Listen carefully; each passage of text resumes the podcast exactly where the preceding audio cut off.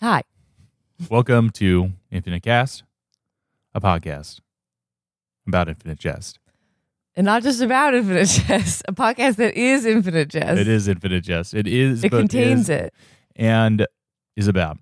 Uh, reset the jest count to zero. It has been zero, Zero days. days. since the last Infinite Jest Twitter blow up. Yes, people are people still be being mad. Who's mad? Who's mad? Who's mad? Uh, keep keep uh keep telling me uh Infinite Jest is bullshit. It's only gonna make me pot about Infinite Jest more. it's only going to make us pod harder. Yes. This is why I knew this was a good idea. I mean, is it a good idea? Who can say? We'll talk more about this in the end segment. We should get right into the yeah, book. we should we should get to the meat. But also, we got to figure out a way to say that this podcast isn't just about Infinite Jest, but it is Infinite Jest. in that we are reading it on the podcast. Yes, we are reading it on the podcast. This is not a book club. It Man- is the book. It is the book and it's the club. It's the book It's, the it's club. not a book club. It's the book club. oh God! All right, hop let's into get it. into it. Last week, the the last thing I read was that the medical attaché um, was still watching his unlabeled entertainment cartridge. yes. But now we're moving, baby. We're moving in space and time. It is now uh, October that we had left it on uh, in April year of the dependent adult Mhm. undergarment. Now it is October year of the dependent adult undergarment. For Orin Incandenza, number 71, morning is the soul's night, the day's worst time psychically.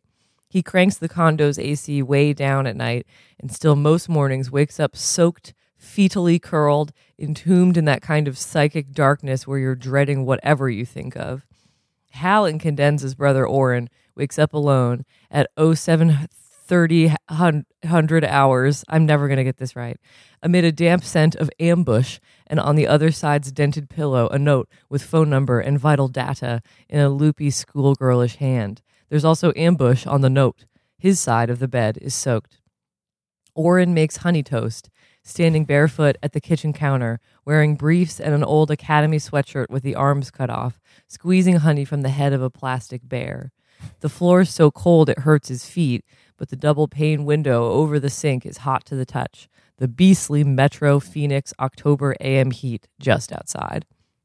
Home with the team, no matter how high the AC or how thin the sheet, Orin wakes with his own impressions sweated darkly into the bed beneath him, slowly drying all day to a white, salty outline just slightly off from the week's other faint, dried outlines.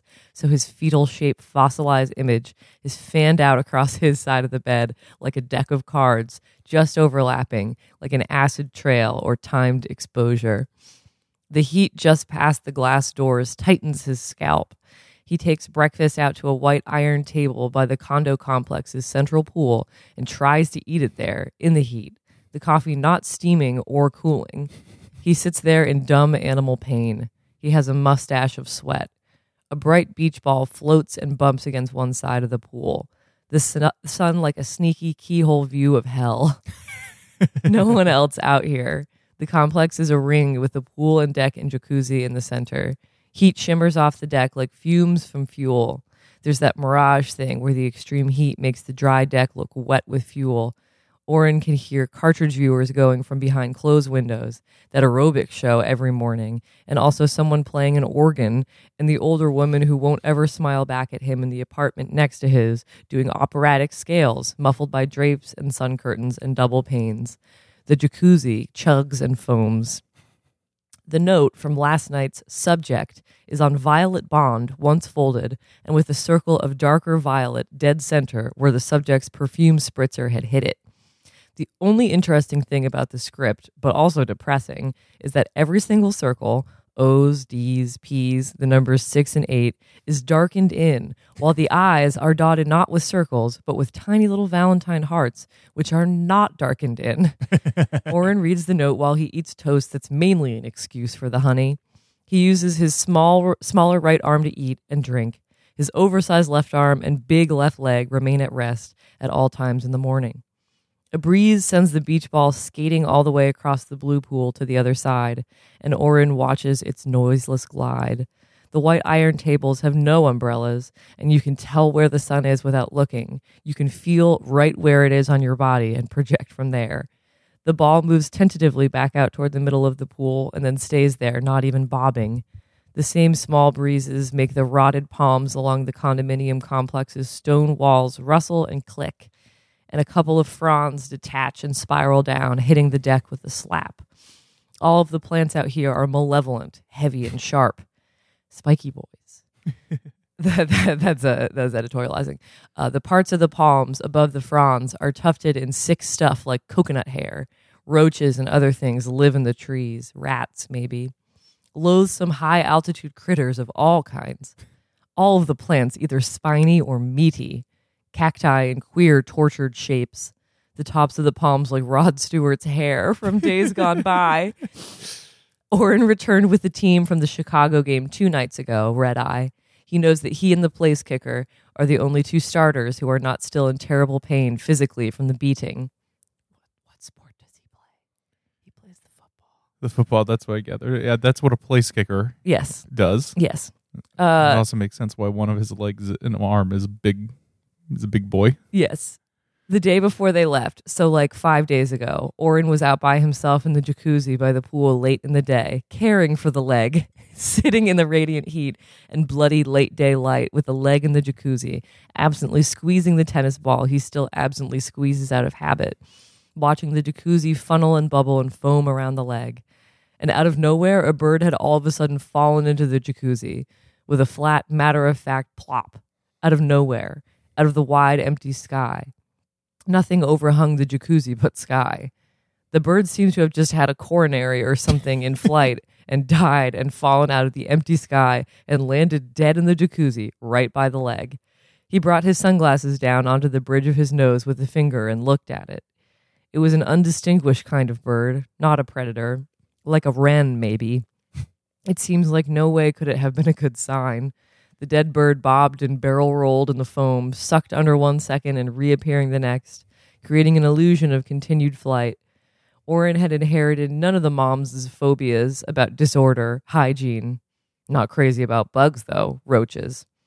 But he just sat there squeezing the ball, looking at the bird, without a conscious thought in his head. By the next morning, No wake thoughts, head empty. no thoughts head empty. By the next morning, waking up, curled and entombed, it seemed like it had to have been a bad sign, though. Orin now always gets the shower so hot it's to where he can just barely stand it. The whole condo, the condo's whole bathroom is done in this kind of minty yellow tile he didn't choose, maybe chosen by the free safety who lived here before the Cardinals sent New Orleans the free safety, two reserve guards, and cash for Orin Incandenza, punter. He's a pro football player. He's a professional football punter. okay. Sport, sports family. Yes. D- different brothers, different balls. Different brothers, different balls. That is how it do be. Uh, and no matter how many times he has the Terminix people out, there are still the enormous roaches that come out of the bathroom drains. Sewer roaches, according to Terminix. Blattaria im- implacabilis or something. really huge roaches, armored vehicle type bugs. totally black with Kevlar type cases, the works. And fearless, raised in the Hobbesian sewers down there. Boston's and New Orleans little brown roaches were bad enough, but you could at least come in and turn on a light and they'd run for their lives. These Southwest sewer roaches, you turn on the light and they just look up at you from the tile like, you got a problem? Orin stomped on one of them only once that had come hellishly up out of the drain in the shower when he was in there, showering, going out naked, and putting shoes on and coming in and trying to conventionally squash it. And the result was explosive. There's still material from that one time in the tile grouting. Oh. It seems unremovable. Roach innards. Sickening. Throwing the shoes away was preferable to looking at the sole to clean it. Now he keeps big glass tumblers in the bathroom, and when he turns on the light and sees a roach, he puts a glass down over it, trapping it. After a couple days, the glass is all steamed up, and the roach is, is, has ex, is, asphyxiated messlessly. And Orin discards both the roach and the tumbler in separate sealed ziplocs in the dumpster complex by the golf course up the road. MF isn't even reusing the tumbler. The yellow tile floor of the bathroom is sometimes a little obstacle course of glasses with huge roaches dying inside stoically, just sitting there, the glasses gradually steaming up with roach dioxide. The whole thing makes Orin sick. Now he figures the hotter the shower is water, the less chance any small armored vehicle is going to feel like coming out of the drain while he's in there. Sometimes they're in the bowl of the toilet first thing in the AM, dog paddling, trying to get to the side and climb up. He's also not crazy about spiders, though more like unconsciously. He's never come any place close to the conscious horror himself had somehow developed about the Southwest black widows and their chaotic webs. The widows are all over the place, both here and Tucson, spottable on all but the coldest nights, their dusty webs without any kind of pattern, clotting just about any right angled place that's dim or out of the way. Terminix's toxins are more effective on the widows. Orin has them out monthly. He's on like a subscription plan over at Terminix. Orin's special conscious horror, besides heights and the early morning, is roaches. There had been parts of Metro Boston near the bay he'd refused to go to as a child. Roaches give him the howling fantods. The parishes around NO had been having a spate or outbreak of a certain Latin origin breed of sinister tropical flying roaches that were small and timid but could fucking fly.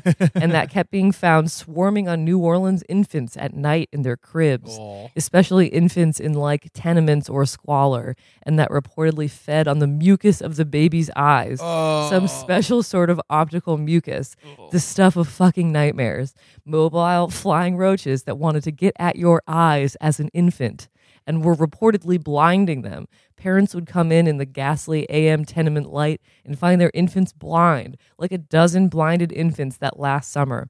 And it was during the spate or nightmarish outbreak, plus July flooding, that sent over a dozen nightmarish dead bodies from a hilltop graveyard sliding all gray blue down the incline Orin and two teammates had their townhouse on in suburban Chalmette, shedding lids, limbs and innards all the way down the hillside's mud, and one even one morning coming to rest against the post of their roadside mailbox when Orin came out for the morning paper that Orin had had his agent put out the trade feelers.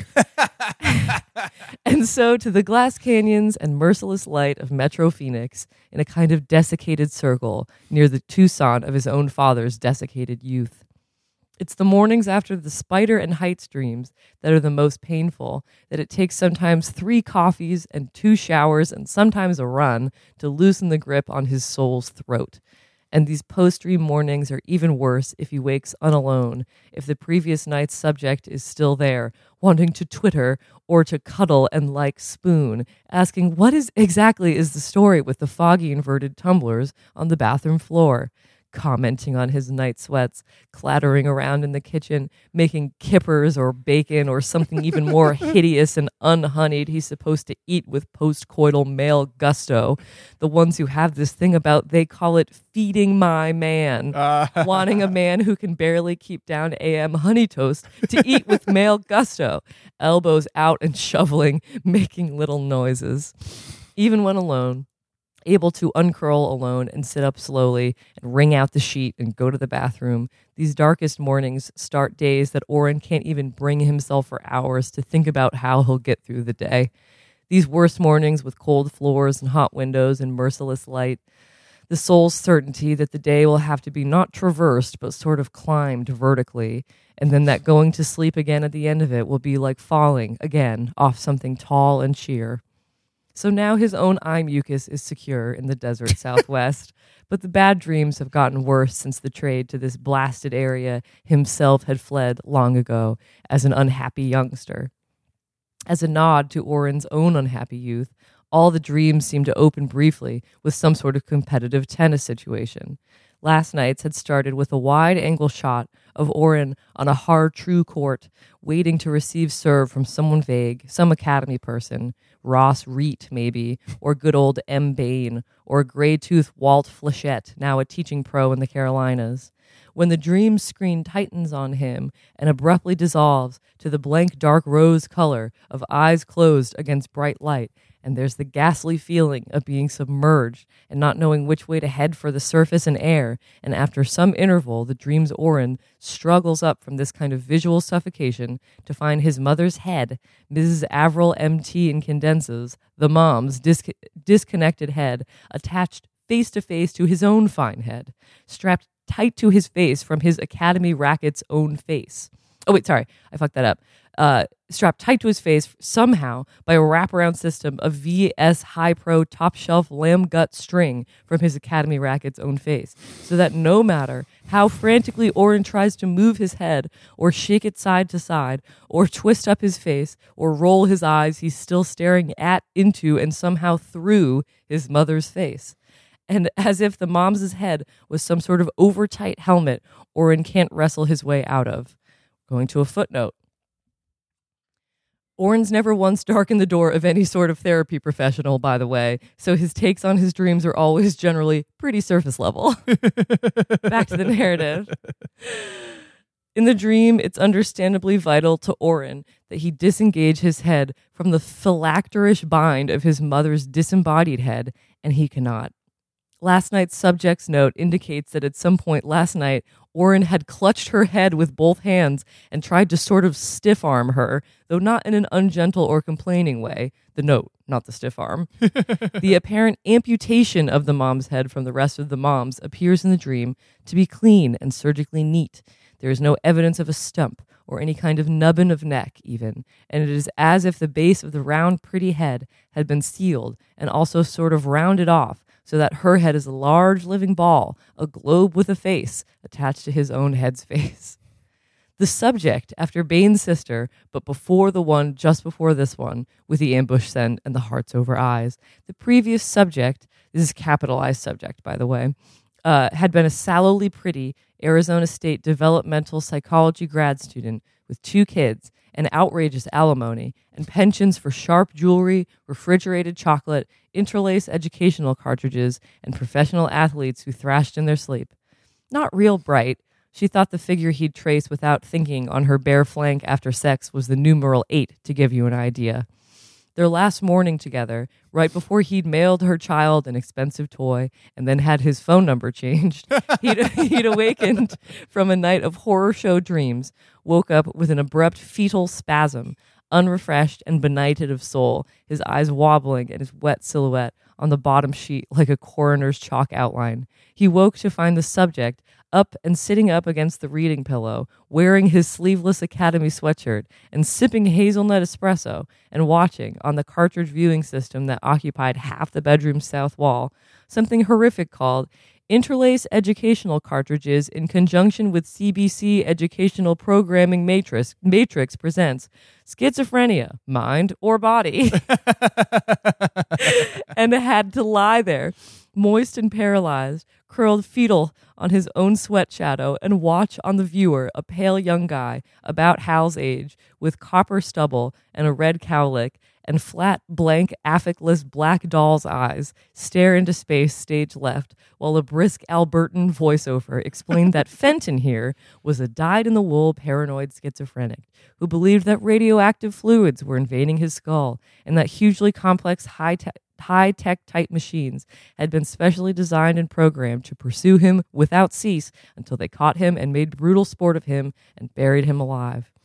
It was an old, late millennial CBC public interest Canadian news documentary, digitally sharpened and redisseminated under the Interlace imprimatur. Interlace could get kind of seedy and low rent during early morning off hours in terms of spontaneous disseminations. And so, but since the old CBC documentary's thesis was turning out pretty clearly to be schizophrenia body, the voiceover evinced great clipped good cheer as it explained that, well, yes, poor Fenton over here was more or less hopeless as an extra institutional functioning unit, but that on the upside, science could at least give his existence some sort of meaning by studying him very carefully to help learn how schizophrenia manifested itself in the human body's brain. That, in other words, with the aid of cutting edge positron emission topography, or PET technology, since supplanted wholly by invasive digitals, or in here's the developmental psychology graduate student muttered to herself, watching rapt over her cup, unaware that Orin's paralytically awake. Uh, they could scan and study how different parts of poor old Fenton's dysfunctional brain emitted positrons in a whole different topography than your average hale and hearty, non delusional, God fearing Albertan's brain. Advancing science by injecting test subject Fenton here with a special blood brain barrier penetrating radioactive dye and then sticking him in the rotating Wait, bot. but isn't he paranoid about radioactive fluids invading his brain? Isn't he? And then sticking him in the rotating body size receptacle of a PET scanner. On the viewer, it's an enor- enormous gray metal machine that looks like something co designed by Fr- James Cameron and Fritz Lang. and now have a look at this Fenton fellow's eyes as he starts to get the gist of what the voiceover is saying. And in a terse old public TV cut, they now showed subject Fenton in five point can- canvas restraints, whipping his copper haired head from side to side as guys in mint green surgical masks and caps inject him with radioactive fluids through a turkey baster sized syringe. Then good old Fenton's eyes bugging out in total four scene horror as he's rolled toward the huge gray PET device and slid like an unrisen loaf into the thing's open maw until only his decay colored sneakers are in view. And the body size receptacle rotates the test subject counterclockwise with brutal speed so that the old sneakers point up and counterclock or up and then left and then down and then right and then up Faster and faster, the machine's blurps and tweets not even coming close to covering Fenton's entombed howls as his worst delusional fears came true in digital stereo, and you could hear the last surviving bits of his functional, dye permeated mind being screamed out of him for all time as the viewer digitally superimposed an image of Fenton's ember red and neutron blue brain in the lower right corner, where interlaces time slash temp functions usually appear and the brisk voiceover gave capsule histories of first paranoid schizophrenia and then PET, with Orin lying there, slit eyed, wet and neuralgic with AM dread, wishing the subject would put her own, her own clothes and sharp jewelry on and take the rest of her Toblerone out of the freezer and go, so he could go to the bathroom and get yesterday's as- asphyxiated roaches into an EWD dumpster before the dumpster's all filled for the day and decide what kind of expensive present to mail the subject's kid. And then the matter of the dead bird out of nowhere. And then news of pressure from the AZ Cardinal administration to cooperate with some sort of insipid type personality profile series of interviews with some profile from Moment magazine with personal backgroundish questions to be answered in some blandly sincere team PR way, the unexamined stress of which drives him to start calling Hallie again, reopen that whole Pandora's box of worms. Orin also shaves in the shower, face red with heat, wreathed in steam by feel, shaving upward with north to south, south to north strokes, as he was taught. Uh, I. It seems like this uh, Orin person might have some uh, neuroses.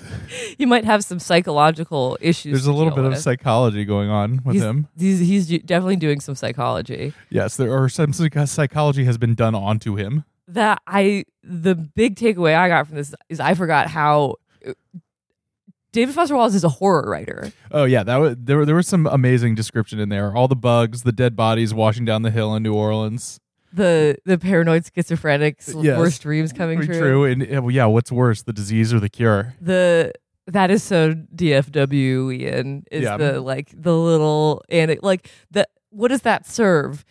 It it's kind of nothing, but it's just more of a it's painting like an extra layer of like patina on this idea that like everyone's brains Yeah, um, are f- are cr- like trying to kill them in some way or another, right? And You're also- born and then your brain is like, how can I kill this person? and also that that whole cha- chapter is basically encapsulated within the the actual action of waking up, eating a piece of toast on the patio, and taking a shower. Not much happens. Yes, but but all of that is just like it feels very accurate to the like casual horror of just like waking up and considering the world around you while you like stumble to the kitchen and Yeah. gets and get a piece of toast. Right. A favorite breakfast of mine, the honey You toast. do you like honey toast. Is your toast just mostly an excuse for the honey? Uh mine is served with peanut butter and honey. Ah. That's the, the Well, you're move. you're a well-adjusted young man. yes, I need that. That's that's trying to get the the at least four food groups of uh of of nutrition in with also the peanut butter, The crunchy, the smooth, and the wet, of course, the crunchy, the smooth, the wet, yes, and the sticky, and the sticky. yes. The uh, the four the four food groups. We got to stop talking about food groups in terms of taste and more, More in about of texture, yeah, exactly. Yeah. Um, so it seems like the uh, So far, it seems like the spine of this book is built around the Incandenza fa- family. You would be correct. That they are they are the central characters, and and, and most else is uh is somehow periphery Yes. peripheral to them. Yeah. and it is Hal who is the tennis pro. Yeah. Well, I don't know if he becomes pro. Uh, That, he I, is he I the can say that that is left unseen. uh, he is a te- the tennis prodigy, and Orin, who was at one point a tennis prodigy, but then s- transitioned into being a pro football punter yes. for the Arizona Cardinals. we will learn a little bit more about that transition. But yes, you might sort of think of him abandoning tennis for, for football as some sort of severing from the family. Severing from the family, like his mom said. Another horrific uh, description. Yeah, these heads, And man. it, the thing that got me most was the thing that was almost tossed off that it was bound to his head by tennis By tennis racket wi- wire. again, which I mean, once again, this is going to take four fucking ever. But do you remember when himself, uh, the dad, James Incandenza, was doing that conversation sort of therapy with Hal, and he said that um, th- there are the the stuff that tennis strings are made out of is also what. Uh, a cartridge implanted in his head is made out of. Uh, I don't remember that specifically, but thank The- you for recall. There's something recalling that. about tennis string material that's Is very it real? I thought it was here. made out of like nylon, not lambs. Maybe this depends on what. Uh, It, he might be inventing some kind of tech, like new technological material that Yeah. can like conduct uh, electricity or something. uh, well, I mean, what struck me is parsing these things. Again, I'm not su- quite sure yet what timeline they're on. Is that uh, Orin is a, a neurotic, is clearly a neurotic mess. hmm Uh, Hal, at least in his portrayals, does not seem to have inner neuroses, but is somehow not like able to communicate with with people outside. Like his actual inner monologue was very calm and measured and and uh um um um purely purely analytical. You, we will, we will meet his neuroses pretty soon, I think, actually, because he's Great. got them, but they're a different flavor than Orin's. Of course, well, everybody has their neuroses. everyone's got their own special And, flavor. you know, and he he ate the mold. He ate the mold. He did. Yeah. So, uh, uh that was a good segment. Uh, I want to use the balance of our episode to uh go back to the beginning and and just uh relitigate what the fuck is people's problem with this book. I because here's the thing from the latest one. We're talking about a TikTok which uh I will not grab and edit into this episode because uh I'm not doing any work editing No. this. Part, Um, part of the deal of this podcast is um, that it's uh, straight straight to tape. Yes, to, it's straight to tape. Uh, to borrow a phrase from the the Bruenigs, uh, the other, uh, the the first married couple of leftist podcasting. We will always have to be the second married couple of leftist podcasting. Unless we fight. um, It'd be fun to start a little beef. a little beef with the Bruenigs. Uh, they they describe their podcast as uh, low. They're low. Welcome to our low effort, low quality podcast. Great. uh, but that that is my promise to you. Anyway, so there's a TikTok this week of some some some some dame, some dizzy broad, uh, posting. I I don't even remember what it, it's it's be like all male books. This is the kind of books that like straight male men have in their bookshelf. And it's like so for the first one was of course Infinite Jest, and it was like I, at this point I'm not even sure what the argument was because I think in this one it was partially like you haven't even read past the first page. yeah, So it's like, is it that people have it as a signifier and don't actually read it? yeah. Is it that uh, DFW himself is such a bastion of like toxic mas- masculine worship that people feel this is the only book they need to read, and in fact be- is better than all books, especially ones written by women? Yeah. I get I I do wonder if it is like the idea that Infinite Jest might be might be the at least the the great um, uh, American novel or Mhm. one of them and then but it's written by a man? Yeah. How dare a man You're telling me a man wrote this novel? You're telling me a man wrote this novel? But then she I mean she's also not it just it, it more speaks to the it's it's almost like a culture that's like dying out though the idea of like caring about reading. Yeah. This who- is a nobody po- gives this a is a about reading. podcast after all. And all these takes are so trite. It's like, oh, you like you like Salinger? You probably think that book's about you. Or like re- the the one that got me is she said you read Philip Roth because you're not secure enough in your own masculinity to read Joan Didion. I'm like, first of all, those two are not analog. Second of all, I think I probably met way more guys who read Read Joan Joan Didion Didion, yeah. so they can sleep with women. Yes, Didion's cool. Didion, well, she's cool. She's got her own problems too, but bust out a little, you know, slouching toward Bethlehem, and and the girls will get wet AF. Grab a mop and a bucket for that sloshing towards Bethlehem. it's just like Slo- more like sloshing towards Bethlehem. Am I right? It's awful. it's just like I I'm at this point though the the real thing is get new book opinions. Like nobody first of all nobody actually reads. Second of all ragging on Salinger shit for being like boys club is la- is is is is something that was trite by the 70s. Uh yeah, but- it's bo- it's quite boring. yeah. It's I do think I think the TikTok books, having dabbled like a little bit, in it, is like TikTok books discourse is very much like it's all about diverse female authors, which Mhm. fine, um, but it's really canted toward like young adult Yeah, well, that's the thing. and Make which a is not fucking that's- TikTok about being like, "Oh, y'all's a girl. You only read you only read books that are that are fantasy elf relationships for seven year olds, right, like or continuing to care about Harry Potter, Or or like any of these things. which is fun. Like Yeah, at the end of the day, like people can read whatever they fucking want, I mean, and shit, I don't still really play care. Dungeons and Dragons, and that's mostly about like wizards and elves and stuff. But I, I don't build But a the- personality or like a Tumblr community about like, uh, you know, doxing Dungeons and Dragons scenario creators because their their dungeons aren't intersectional enough. Chris, how intersectional is your dungeon? Uh, extremely. you need to call. Do you need to decolonize, your dungeon? I know. Another we did even this year. We did a, a a a bit about whether orcs are racist or not. So it's it's relevant. It's just like c- you know, congratulations on reading a book. Yeah, I think I think books are good. I like them. Um, you know, but books are like sex. I don't really talk about it too much in public. when I read I read this book for the first time in college, and Mm-hmm. even I instinctually knew, as a girl, kind of a cute girl, I'm like, I'm not going to bring this up at a party. Mm-hmm. No one should bring it up at a party of any gender, yes. any kind of gender.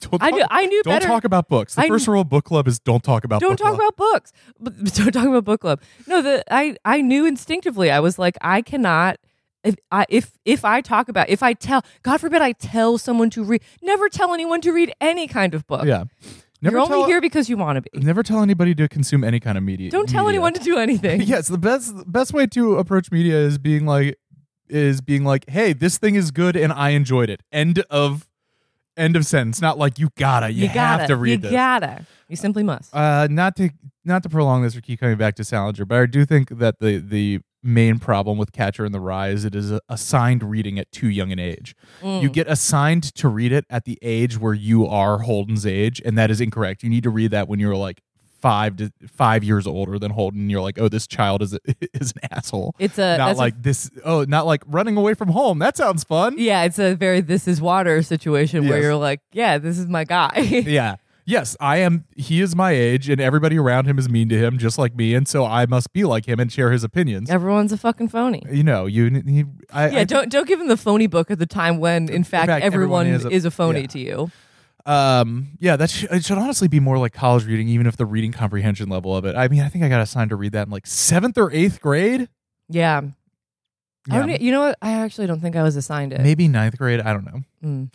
That's that's the problem. Problem with Salinger, it gets drilled into you a little too early, and I think he's he's writing up from a little past that. But that's that's. I also like aside. nine stories better. So Yeah. Bana- look at me talking about Salinger like a toxic mask. uh, get, get get those banana fish. Get the girl, get those banana, fish. Yeah.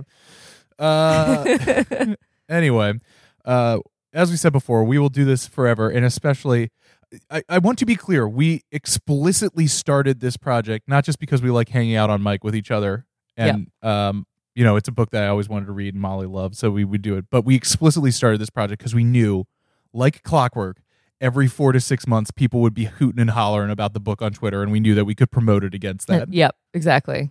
So if you're thinking of a podcast, think about what it, maybe a charcuterie podcast. Charcuterie. That only People don't get once. Cyclically mad about Yeah, that. that's not Yeah. a pattern yet. Uh, maybe dating age gaps. Dating age gaps. yeah. Honestly, a podcast where you interview people of different age gaps and like talk about it. yeah, that could be very, very controversial. Yeah. Because I'm sure you would find some that are like completely nice and normal, and then some that are like genuine, like de- deluded psychotics, and uh, and the the people they groom. Yeah.